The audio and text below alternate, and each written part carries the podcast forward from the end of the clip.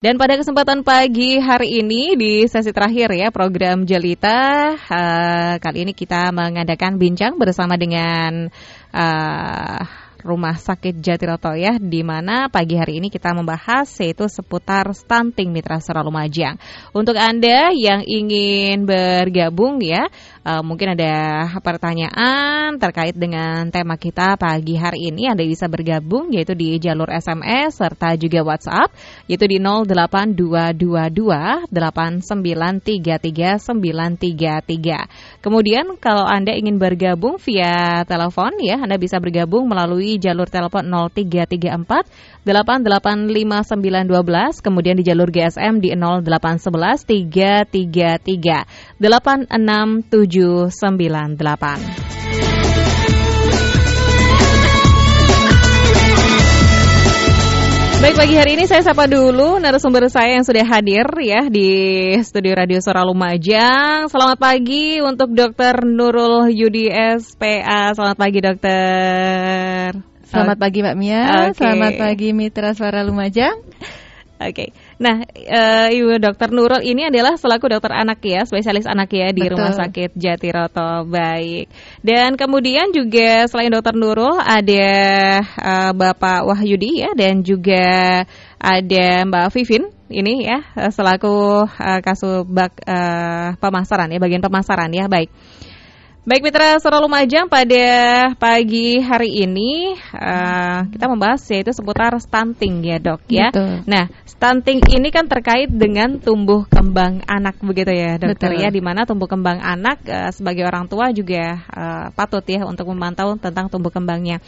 Dan stunting ini uh, kalau boleh saya bilang ini adalah istilah baru ya dokter ya lama baru ini lama, tapi mungkin baru baru betul sekali dan mungkin juga eh, banyak mungkin masyarakat termasuk di Kabupaten Lumajang yang masih belum mengenal begitu betul. saya pernah mendengar stunting tapi belum begitu paham itu. Stunting itu sebenarnya seperti apa ini dokter? Oke, langsung nih ya. Iya, langsung Oke. saja. Uh, Mbak Mia dan juga uh, teman-teman uh, Mitra Suara Lumajang, mm -hmm. stunting itu adalah salah satu istilah, istilah untuk uh, menerangkan bahwa keadaan nutrisi seorang anak yang nantinya uh, akan berdampak ke uh, intelektual atau uh, ke kognitif. Nah, hmm, okay. dia itu stunting itu uh, istilahnya kalau kita sekarang itu gambarannya anaknya pendek okay. pendek tapi tidak semua pendek itu tidak pintar ya ya nah, okay. itu banyak faktor mm -hmm. jadi pendek itu adalah hasil akhir dari sekian kali dan sekian lama berat, berat badan tidak juga kunjung naik mm. nah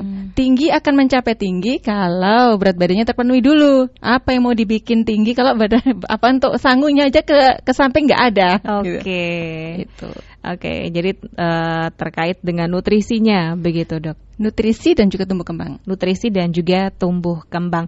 Dan kalau situasinya sendiri begitu di Kabupaten Lumajang ini seperti apa stunting ini, Dok? Ini uh, dari info dari Dinas Kesehatan Kabupaten Lumajang. Yeah. Jadi stunting Lumajang masih termasuk uh, ya lumayan nih banyak, tapi masih belum masuk ke juaranya ya. juaranya ada kabupaten tetangga ada. Hmm, gitu. Tapi okay. Lumajang mulai merangkak merangkak naik. Jadi kita uh, dari dinas kesehatan karena ini uh, sudah dikomando sama WHO dunia, hmm. jadi seluruh negara, hampir seluruh negara itu uh, punya juara stunting. Indonesia apalagi seperti itu. Nah, mintanya kurang dari uh, 20% mintanya dan Lumajang di atas itu. Nah, kemudian uh, ini dari tahun ke, dari bulan ke bulan dari dinas kesehatan meminta supaya uh, aware semua dari tingkat posyandu dan juga uh, jajaran kesehatan yang lain mulai dari penimbangan per bulannya mm-hmm. diupayakan mm-hmm. jadi mereka supaya tidak uh, mencegah supaya tidak uh, grafik tumbuh kembangnya tetap naik, jangan sampai ada yang datar apalagi turun. Okay. nah, sudah datar aja mm-hmm. dua kali aja, ini kadar-kadar posyandu sudah ini sudah bingung apalagi ibu bidan desa. Ya. Nah, nanti terus laporan pasti ada laporannya di, ke dinas kesehatan dengan istilah biasanya TNOB seperti itu. Oke, okay. itu untuk usia anak berapa itu seperti itu dokter? Balita. Balita, Balita. ya. Oke, okay. selama dia masih di bawah lima tahun berarti Jadi uh, stunting itu adalah hasil akhir. Jadi mm -hmm. uh, anak itu uh, akan tumbuh kembang paling cepat dalam kandungan ya Mbak ya. Iya betul. Begitu lahir dia mulai dari ketemu sperma dan telur sampai kemudian lahir otak itu tiba-tiba mencapai seperempatnya otak dewasa. Mm -mm. Begitu lahir seperempatnya otak dewasa sampai usia 2 tahun tiba-tiba dari 25% yang seperempat tadi ya 25% menjadi 85% di usia 2 tahun.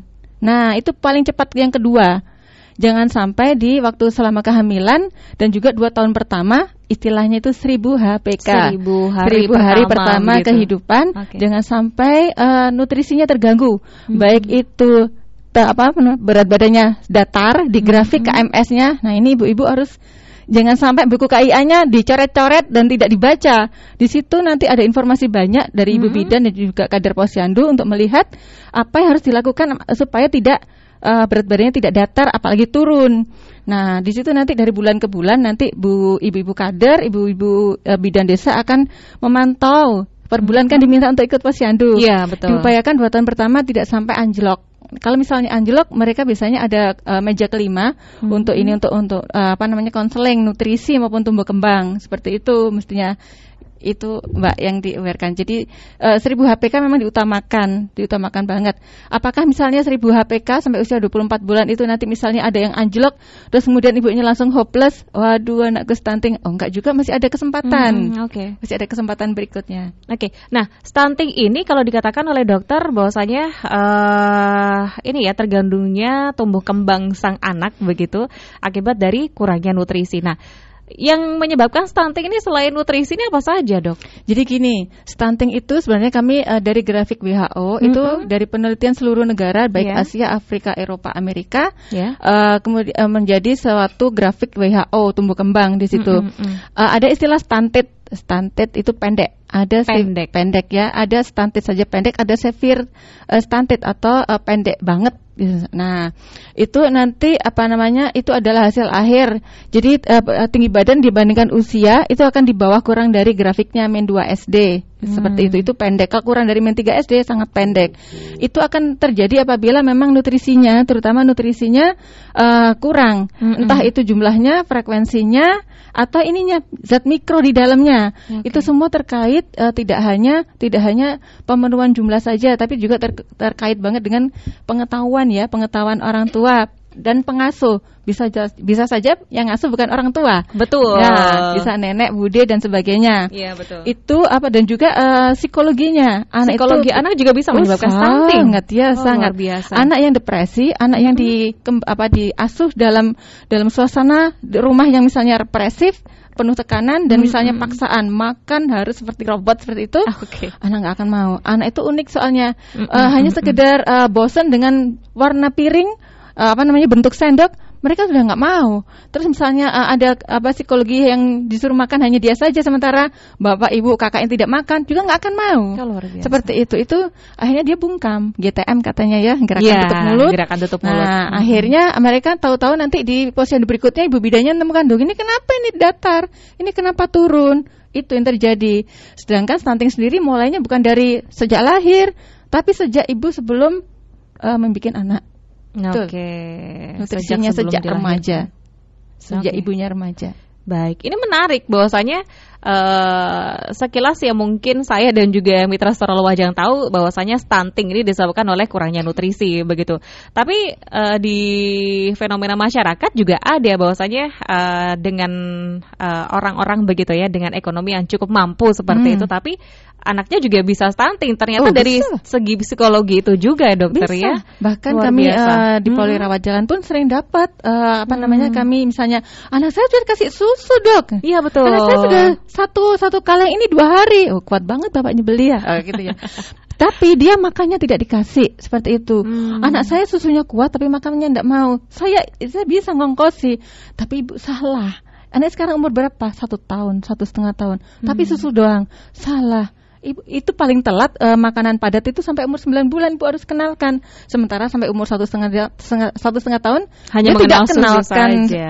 Nah itu nanti kerepotan tuh nanti suatu saat ketika bapaknya tidak mampu lagi beli susu anjlok gitu.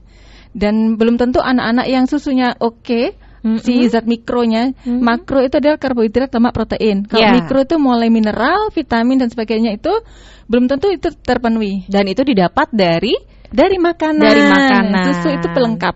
Okay, bukan baik. makanan utama. Oke, okay, gitu. jadi ini mungkin juga harus uh, dirubah ya untuk Banyak kepandangan sekali. sebagian besar orang tua bahasanya mereka mungkin menganggap sudah diberi susu sudah cukup begitu hmm. ya dokter ya. Betul. Tidak makan tidak apa-apa asalkan bisa minum susu ya. gitu. Oke, okay, baik. Ini menarik sekali bahwasanya ya selain uh, kurangnya nutrisi, psikologi juga sangat hmm. berpengaruh. Baik, kemudian uh, jika ada suatu uh, kasus ya di mana uh, jika dikatakan tadi dikatakan oleh dokter Nurul uh, jika anak begitu ya dalam dua kali timbang garisnya masih hmm. datar atau hmm. mungkin menurun hmm. itu uh, harus di uh, laku, dicek. dicek begitu Cek ya. Apa penyebabnya? Nah, itu. Nah, kalau misalnya disebabkan oleh sakit ini okay. dokter karena biasanya kan anak di bawah umur lima tahun sering sekali sakit begitu ya. Nah, itu apa juga bisa menyebabkan stunting juga itu dokter? Stunting tuh nanti pendek ya pendek itu mm-hmm. adalah hasil akhir. Yeah. Dia tidak sekonyong-konyong okay. pendek. Iya. Pasti yang menyebabkan stunting betul. begitu. Jadi mm-hmm. tahapnya stunting itu akan yang dilalui adalah anak itu misalnya grafiknya grafik uh, pertambahan berat badannya naik. Habis itu dia karena sakit, sering yeah. sakit ya. Kemudian uh, lurus dulu ya datar. Datar. Dua kali datar. Mm-hmm. Tidak misalnya uh, tidak wear, ibunya tidak juga memperbaiki, okay. dia akan turun. Turun yeah, satu pita, satu pita, kemudian dua pita. Kalau dua, dua pita nanti dia turun ke uh, masuk ke uh, kalau misalnya di KMS itu namanya BGM uh, eh, bawah garis merah itu yeah. adalah grafik berat badan per umur. Nanti setelah masuk ke situ dia akan lebih turun lagi berat badan dibandingkan tinggi badan tinggi badan dia dia akan hmm. lebih pendek. Akhirnya okay. masuk sangat kurus atau wasted kalau kami istilahnya. Setelah itu misalnya diteruskan tidak juga diperbaiki dia akan masuk ke pendek. Hmm. Masuk ke stunted, Stunting. kemudian akhirnya nanti lama-lama uh, misalnya uh, perkembangan kognitifnya juga terganggu masuk stunting dia. Oh, luar biasa sekali. Itu makanya awarenya di awal. Nah, hmm. seperti itu. Nah, misalnya sering sakit, mesti koreksi dulu. Ya. Kalau itu terjadi misalnya garis datar apalagi turun satu pita sampai turun dua pita, usianya 0 sampai 6 bulan, hmm. cek dulu asinya ibunya. Oke. Okay. Bener nggak ibunya? Mangapnya bayinya ke putingnya bener enggak? Nyaploknya itu. Kemudian ibunya nutrisinya bener apa enggak? Terus kemudian minumnya jumlahnya bener apa enggak? Antara 2 liter sampai dua setengah liter per hari. Misalnya hmm. kurang, apa yang mau dikeluarkan di ASI? Anaknya jadi kurus. Kemudian yang kedua itu ya ASI yang kedua, uh, pengasuhnya apakah kasih ini, kasih makan sebelum waktunya? Itu juga mempengaruhi penyerapan, Mbak. Itu yang kami dapat di poli, poli rawat jalan, hmm. sangat banyak sindrom malabsorpsi. Gara-gara oh. memang apa yang diminum dikeluarkan lagi, apa yang dimakan dikeluarkan lagi, nggak ada yang diserap. Akhirnya nanti grafiknya datar. Banyak sekali seperti itu karena memang salah asuhan mulai dari umur satu bulan dua bulan kasih makan, ususnya enzimnya belum siap seperti -hmm. itu. Hmm, hmm. Kemudian uh, eh, 0 sampai sampai enam bulan seperti itu. Kemudian uh, higien sanitasinya benar nggak?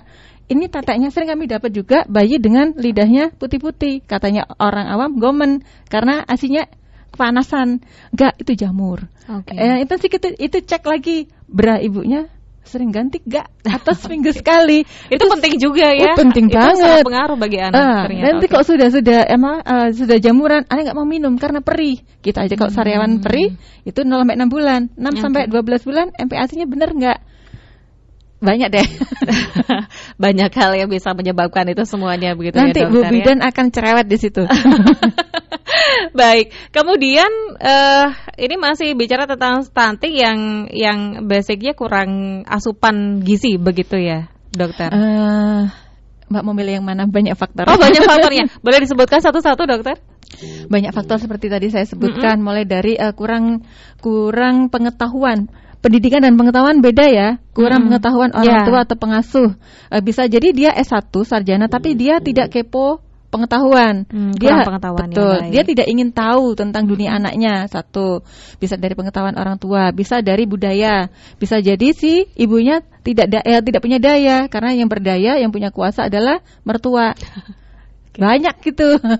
Kemudian yang ketiga, misalnya dari uh, ekonomi, misalnya -hmm. dari sisi ekonomi memang betul-betul nggak mampu beli Uh, tapi tapi misalnya uh, kalau di Jawa aja daripada di apa di Papua seperti itu Jawa tanamannya lebih banyak. Hmm. Harusnya kalau dia uh, mengandalkan keponya dia, pengetahuan dia, orang yang merambat-merambat kelor tinggal tinggal ambil gitu, ya. Gitu, misalnya ya, nanti butuh-butuh hmm. tempe ya tinggal te beli tempe kan murah. Ada ayam ya tinggal ditelurkan seperti itu. Apa aja mestinya bisa. Mau mau ikan apa wader mau ikan itu banyak juga tidak kalah sama salmon. Bisa itu kurang pengetahuan walaupun S1 Gak, ya jadi itu. Kemudian itu faktor ekonomi masih sebenarnya masih bisa diatasi sih. Kan kita juga masih ada dana-dana di posyandu posyandu juga banyak. Banyak bantuan untuk gerak banyak itu. banyak. Hmm. kemudian uh, faktor agama itu yang uh, nanti lain-lain nanti perlu diluruskan seperti itu. Terus uh, faktor uh, dia menolak imunisasi sakit-sakitan mm -mm. oke okay. terus dari apa namanya kepercayaannya dia misalnya bahwa makan makanan yang amis-amis itu mm -hmm. apa namanya nanti menimbulkan alergi eh tidak mesti seperti mereka berasumsi bahwa ini mispersepsi nih. Kalau yeah. misalnya sering sakit adalah alergi, padahal akhirnya lauk lauk itu tidak dikasih. Sering yeah. Sering kami dapat. Yeah. Jadi yeah. Uh, anaknya dikasih makan apa ibu? Emang nasi, nasi dok. Kemudian lauknya apa? Ya sayur sop, sayur bayam. Jadi di persepsi mereka lauk adalah sayur. sayur. Ikannya ya nggak usah dok. Itu yang terjadi. Akhirnya kalau kurang protein, mm -hmm. ya nggak bisa menolak sakit-sakitan. Oke. Okay. Itu. Jadi memang banyak faktor termasuk banyak kebijakan ya. juga akses kesehatan juga. Oke. Okay. Belum aja enggak lah akses kesehatan. Begitu Dekat. dokter ya. Oke. Okay. Nah, uh, saya mengacu ke yang gizi itu tadi ya, dokter Boleh. ya, asupan makanan yang Enggak. yang gizi itu tadi yang uh, mungkin juga sangat berpengaruh pada kondisi akhirnya stunting hmm. begitu ya, dokter ya. Uh, jika anak-anak begitu dokter hmm. uh, kurang asupan gizinya seperti yang dikatakan oleh uh, dokter Nurul tadi ada yang cuma dikasih nasi sama sayur sop saja hmm. sudah hmm. begitu. Nah ini efeknya ke anak ini apa saja dok selain uh, mengan, mengacu ke nanti ke stunting begitu untuk ke pertumbuhannya nanti seperti apa? Jadi gini uh, ketika berdasarkan nutrisi yang kurang kurang hmm. banyak atau kurang isinya jadi kurang variasi ininya uh, menu gizinya baik mm -hmm. mikronya kurang makronya sudah terpenuhi, terpenuhi ya, ya nasinya betul. karbohidrat sudah mm -hmm. misalnya lemaknya dari kaldu ini sudah sudah itu. tapi proteinnya nggak ada misalnya min ya, hmm. terus mineral yang lain kurang. Hmm, okay. Uh, ini uh, mengacu lagi kembali kita flashback lagi untuk yang pe, apa penyebab utama sekarang di antara mineral sekian banyak mineral itu yang kurang adalah zat besi. Zat besi. Ya, Indonesia masih tetap juara juga ya anemia defisiensi besi, hmm. anemia kekurangan zat besi. Anemia itu macam-macam uh, penyebabnya. Ada kekurangan zat besi, ada kekurangan asam folat, ada kekurangan uh, vitamin B12 seperti itu. Uh, Indonesia masih termasuk yang juaranya. Saya kira dulu waktu saya masih tugas di Nusa Tenggara Timur, saya pikir di sana saja yang kekurangan zat besi. Ternyata Lumajang juga banyak. Ketika uh, kami hadapkan, kami hadapi di uh, rawat jalan, kami heran juga ini akses akses orang jualan juga banyak, tapi apa akses kesehatan juga banyak, jalannya nggak susah, di mana-mana banyak kendaraan, tapi tetap tetap ya tetap defisiensi besi. Akhirnya dari defisiensi besi tadi itu nanti menyebabkan antara lain uh, kerja seluruh organ juga berkurang. Tidak hanya tampak di mata, hmm. tapi juga ususnya, lambungnya juga kekurangan zat besi. Mereka hmm. tidak bisa kerja baik.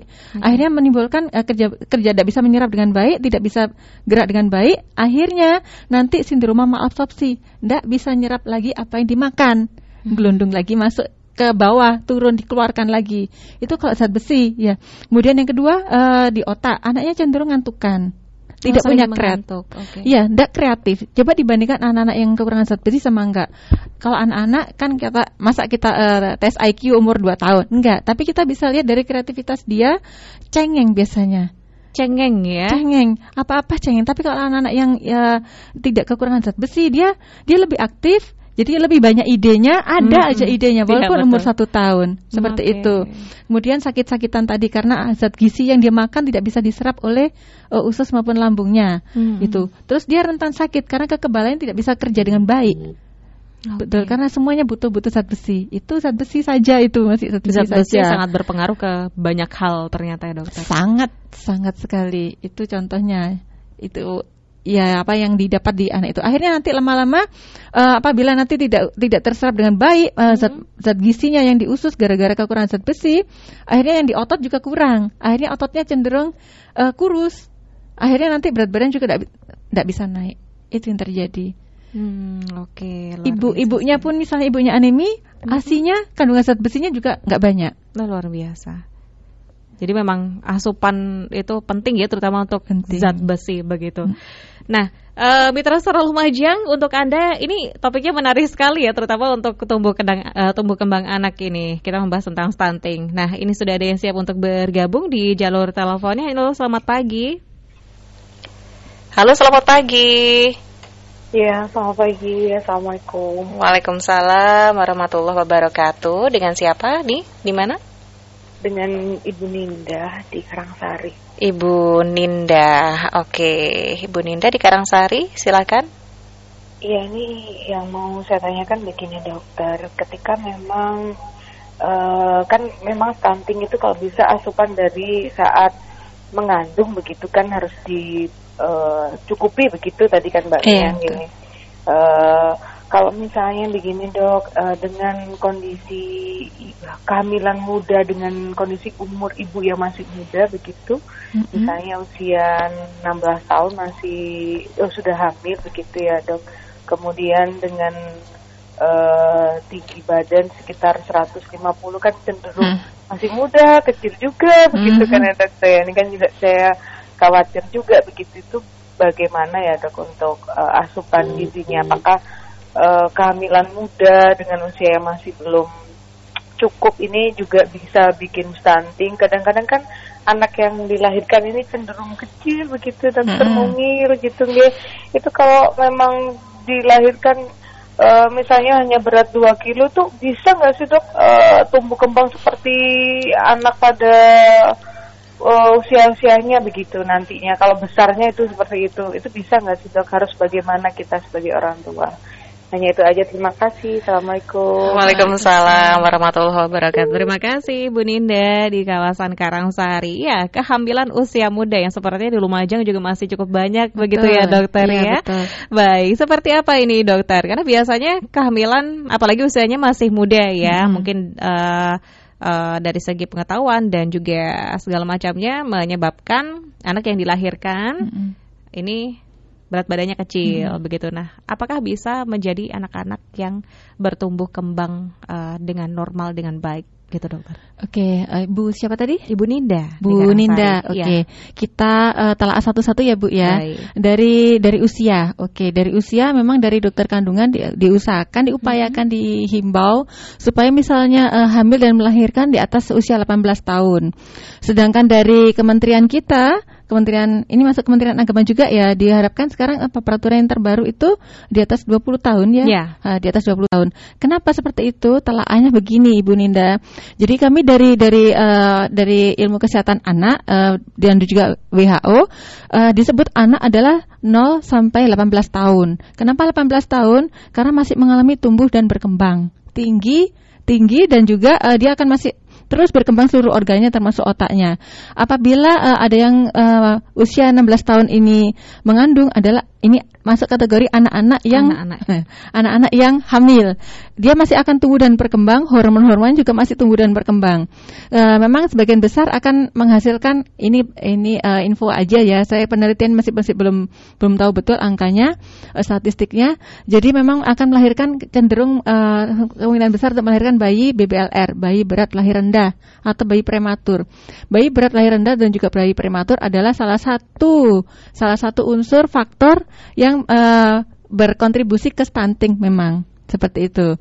Dan uh, ini untuk yang telah berikutnya adalah uh, sebelum hamil, ibu hamil diharapkan uh, tinggi badannya lebih dari 145 cm. Ini dari dokter kandungan ya.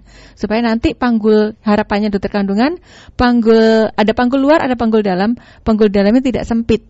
Uh, seperti itu. Karena ingat 16 tahun masih tumbuh dan berkembang loh ya. Yeah. uh, masih bisa lebar nih di dalam nih harusnya. Satu. Jadi misalnya terlanjur sudah hamil umur 16 tahun dan mm -hmm. melahirkan kemungkinan kemungkinan memang dari penelitiannya memang kemungkinan dia akan lahirnya kecil dan juga atau prematur. Mm -hmm. apabila nanti dia ter, uh, dia akan lahir uh, normal di atas 2500 ya alhamdulillah Kemudian kalau misalnya lahirnya 2000 seperti Ibu sampaikan tadi, 2000 adalah masuk berat badan lahir rendah, ya. kurang dari 2500. Apakah ini nanti pasti dia akan stunting? Belum tentu. Okay. Jadi kalau dia uh, eh, 2000 tapi dia cukup bulan, 9 bulan, seluruh organnya kalau cukup bulan itu artinya seluruh organnya matang, sudah sempurna. Lahir kalau uh, misalnya lahir dengan kurang bulan Ya, kurang hmm. bulan itu kurang dari 37 minggu. Kalau kurang bulan artinya seluruh organnya masih belum sempurna termasuk ususnya. Hmm. Akhirnya nanti apabila nanti uh, proses menyerap susu ASI maupun susu formula itu awal-awal uh, masih perlu adaptasi ekstra.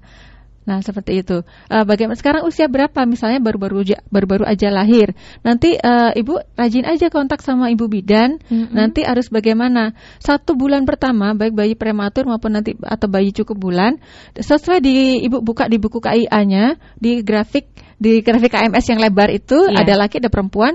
Di situ umur satu bulan dia minimal uh, naik kenaikannya adalah 8 on. 8 hmm. on. Nanti e, ibu nanti bisa konsultasi sama Bu Bidan ataupun ahli gizinya puskesmas.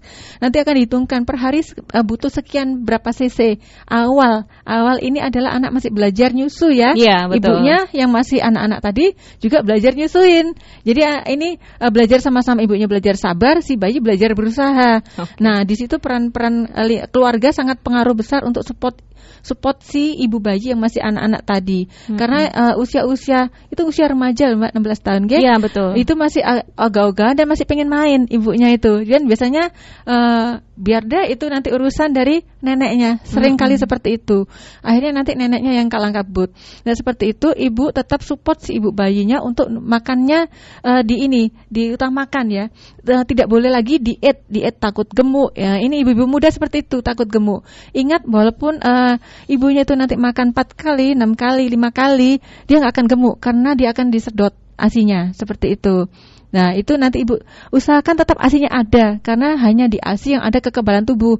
Susu formula mau model apa pun, semahal apa pun, merek apa pun, brandednya nggak ada kekebalan tubuhnya. Seperti tidak itu. ada yang bisa mengalahkan ASI. Ya, tidak ya, ada, tidak mengandung imunoglobulin A memang. Hanya di ASI. Tetap hmm. ASINya harus diusahakan ada.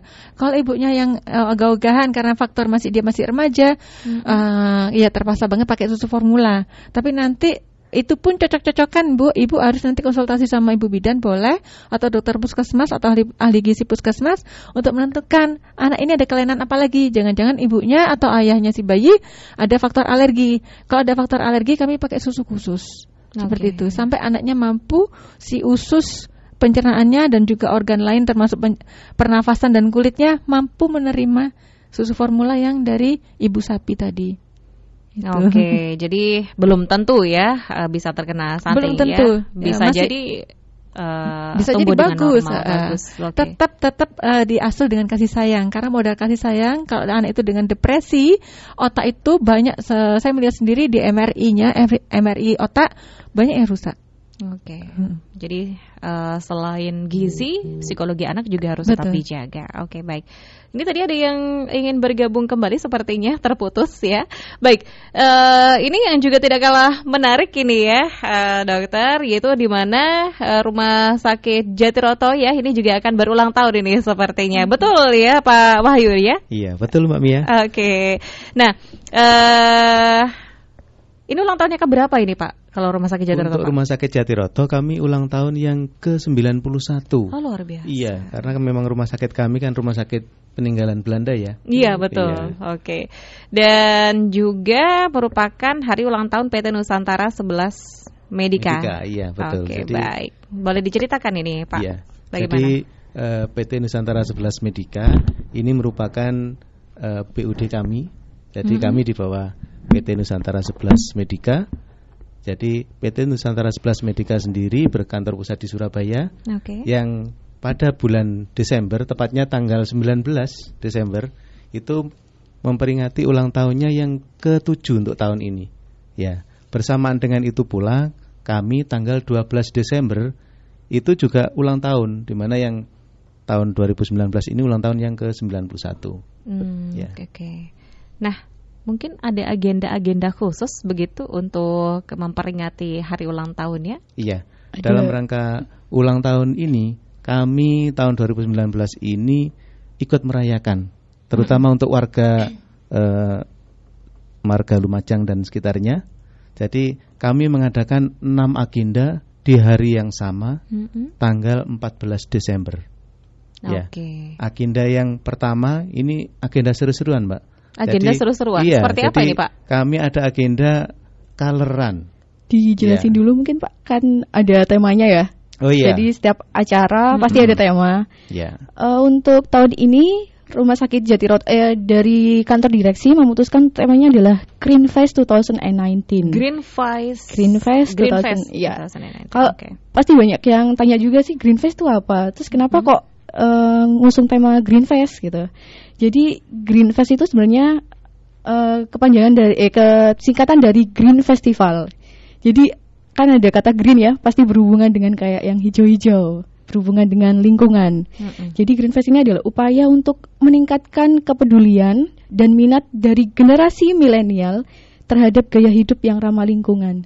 Lah PTNSM ini kan eh, 50% sampai 60% karyawannya adalah generasi milenial. Generasi milenial itu rentangnya dari 1982 sampai tahun 2000 kelahiran 82 sampai tahun 2000. Lah Green Fest ini adalah mungkin anu ya bisa menginspirasi gaya hidup dari generasi mile- milenial untuk peduli lagi terhadap lingkungan. Gitu Mbak. Nah, eventnya ini eh, akan ada beberapa yang pasti berhubungan dengan lingkungan sih. Yang pertama adalah menanam pohon. Kita kerjasama dengan dinas apa Pak Wahyudi? Dinas Kehutanan. Dinas namanya. Kehutanan. Iya. Oke. Jadi kami nanti rencana akan menanam insya Allah seribu pohon, Mbak. Itu di lingkungan biasa. rumah sakit, ya. Di lingkungan Rumah Sakit Iya, Jatiroto iya. saja seribu pohon, Pak. Seribu pohon, ya. Jadi Oke, nanti banyak ada toh pohon keras dan ada toh pohon buah. Hmm, Iya. Oke, seribu pohon ya. Iya. Mm-mm. Dan ini kerjasama dengan Dinas Kehutanan. Dinas Kehutanan. Lumajang. Oke, pelaksananya siapain saja nih Pak? Pelaksananya nanti Ada eh, orang-orang dari umum atau Eh, iya, Masyarakat jadi umum? ada dari yang pertama dari kami sendiri, mulai dari jajaran BOD dan kepala rumah sakit, kemudian dari Muspika Kecamatan Jatiroto, Oke. kemudian dari masyarakat, perwakilan dari masyarakat nanti akan menanam pohon di lahan kami. Oke, baik. Kemudian kegiatan lainnya karena ini sepertinya banyak sekali Uh, kegiatan ada yang enam event, Mbak. dilakukan. Jadi Oke. selain menanam pohon itu ada pengobatan gratis. Mhm. Lah ini unik juga. Jadi ada pemeriksaan dan pengobatan gratis dengan cara menukar botol plastik bekas. Jadi kalau botol yang 1500 mili itu harus tiga buah. Kalau yang botol 600 mili itu lima buah dan gelas plastik kayak anu ya gelas minum aqua Gelas itu yang minuman, yang kecil itu 10 buah. Nah, kenapa kok kita harus eh, menukar itu gitu? Karena di Indonesia sendiri itu eh, paling besar sampahnya nomor dua di dunia. kontribusi Iya, sampahnya. kontribusi sampahnya paling besar nomor dua di dunia dan itu bukan prestasi. Betul. Jadi ini sebenarnya PR juga untuk generasi milenial ya. Gimana caranya sih inovasi apa yang eh, kita terapkan untuk bisa mengurangi sampah-sampah tersebut. Jadi dimulai dari lingkungan sekitar dulu. Lah, ini makanya eh, Rumah Sakit Jatiroto mengadakan event pengobatan gratis dengan cara menukar sampah plastik. dengan cara menukar sampah plastik. Oke, baik. Sekali lagi kalau botol 1500 tadi Itu harus tiga buah. Buah. Kemudian Heeh, yang 600 mili 5 buah, Mm-mm. yang botol gelas plastik itu Ya. 10 buah. ini dilaksanakan kapan? Sama, it, satu hari semua. Satu hari. Tanggal Iya, 14 tanggal semua. 14 Desember Iya. 2019 pada hari Sabtu. Oke, Jadi baik. kan sampah plastik itu kan problem kita semua ya, Mbak ya. Iya. Jadi bahkan sudah digaungkan di Kabupaten Lumajang eh, ketika kita minum bawa tumbler sendiri nah Oke, gitu ya. iya. Di beberapa acara seperti itu, Pak. Iya. Mm-mm, Oke. Nah, baik itu untuk pemeriksaan dan juga pengobatan Iya. gratis ya. Oke, kegiatannya tadi ada menanam pohon dan juga pemeriksaan dan pengobatan gratis. Kemudian acara Ada berikutnya berbagi keceriaan dengan donor darah. Mm-mm. Jadi di dalam satu hari juga dalam tanggal 14 Desember itu Rumah Sakit Jatiroto juga ini agenda rutin sih. Agenda rutin setiap tahun yang dilaksanakan Rumah Sakit Jatiroto adalah donor darah. Selain itu juga ada pasar murah. Ini kayaknya eh, ibu-ibu nih yang minat untuk pasar murah. Karena pasar murah sendiri eh, Rumah Sakit Jatiroto menyediakan eh, makanan juga, Mm-mm. makanan tapi juga ada sembako, misalnya beras. Oke. Lah beras ini nanti dijualnya di bawah harga pasar. Jadi kalau ibu-ibu yang kepo dan apa ya, pingin harga murah bisa datang tanggal 14 Desember nanti di halaman Rumah Sakit Jatiroto. Oke, luar biasa sekali. Tadi untuk pasar murah ya. Ya. Oke, pasar murahnya ini eh, waktunya masih belum ditentukan ya. Dilaksanakan siang hari atau pagi hari? Waktunya mulai pagi, Mbak. Oh, Jadi oke. jadi acara itu dilaksanakan berbarengan. Seharian Sehari penuh. itu Seharian ya. ya. Jadi ada yang donor darah, ada yang menanam pohon, Mm-mm. ada yang pengobatan gratis, ada pasar murah, dan ada kegiatan yang lainnya. Ya. Oke, kegiatan yang lainnya apa lagi nih Pak? Ini yang Ya. paling seru nih. Biasanya anak-anak muda yang eh, paling senang ada color fun run dan color fun walk. Jadi Oke. lari dan jalan. Lari dan jalan Iya. ya. Misalnya ke ini ada dua, Dua acara event, sih Mbak, dua dua, event, event. iya. Heeh. Mm-mm. Jadi misalnya kalau ada yang eh, aku pingin lari nih karena eh, nggak pernah olahraga, jadi pingin lari. Ini ada color fun run dan juga kalau ada yang mager mager la- mau lari tapi pengen jalan aja, pengen yang santuy-santuy. Kalau generasi milenial ada juga color fun walk.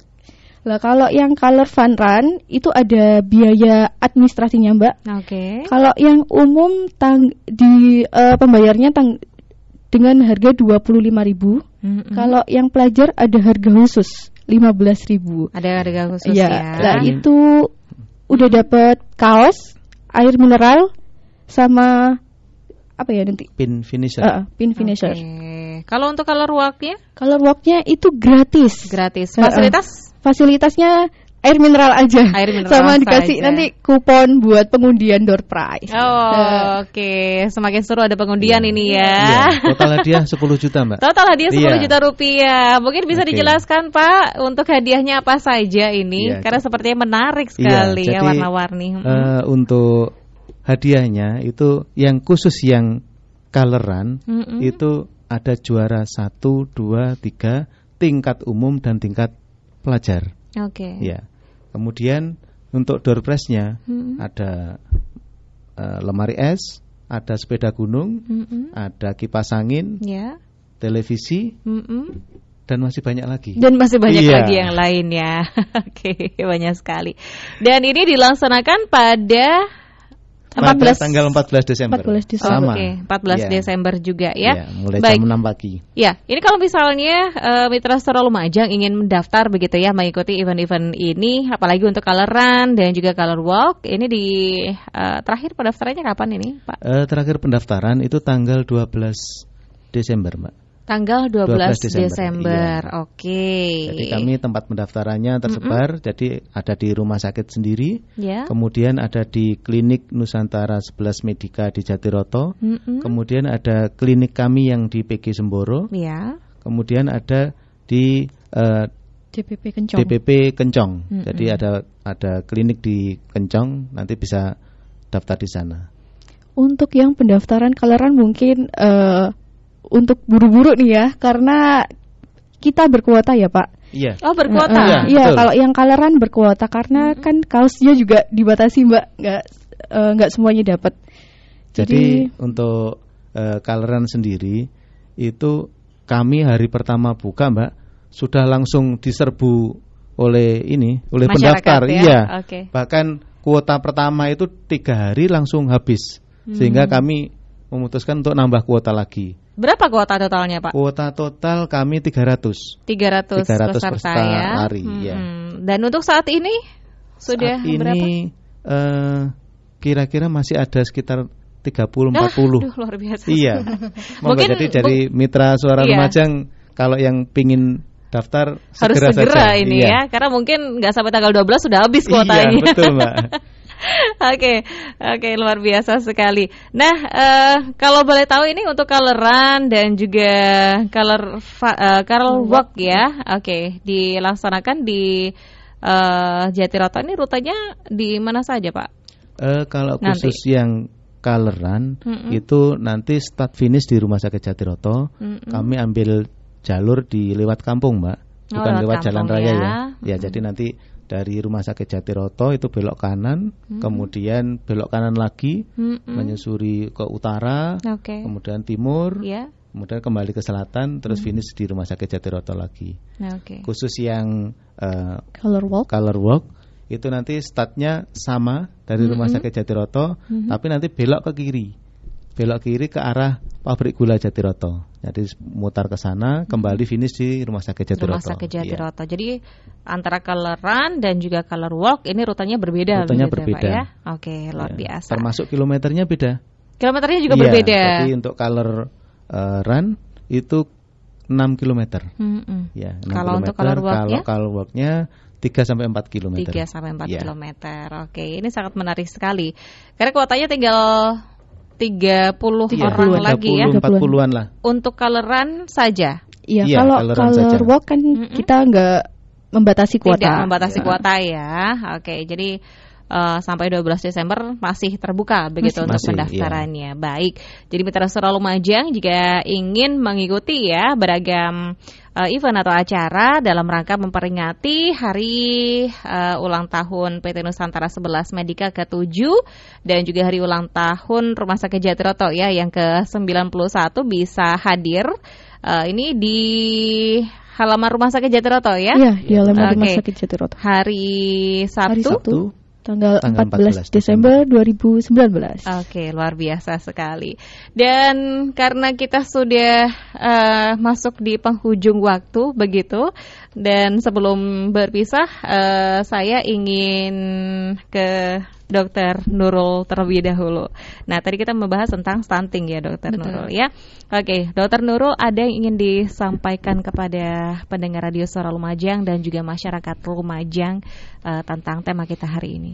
Oke, eh, mitra suara Lumajang eh, seluruhnya, eh, pesan kami yang pertama adalah eh, selalu rajin datang ke posyandu.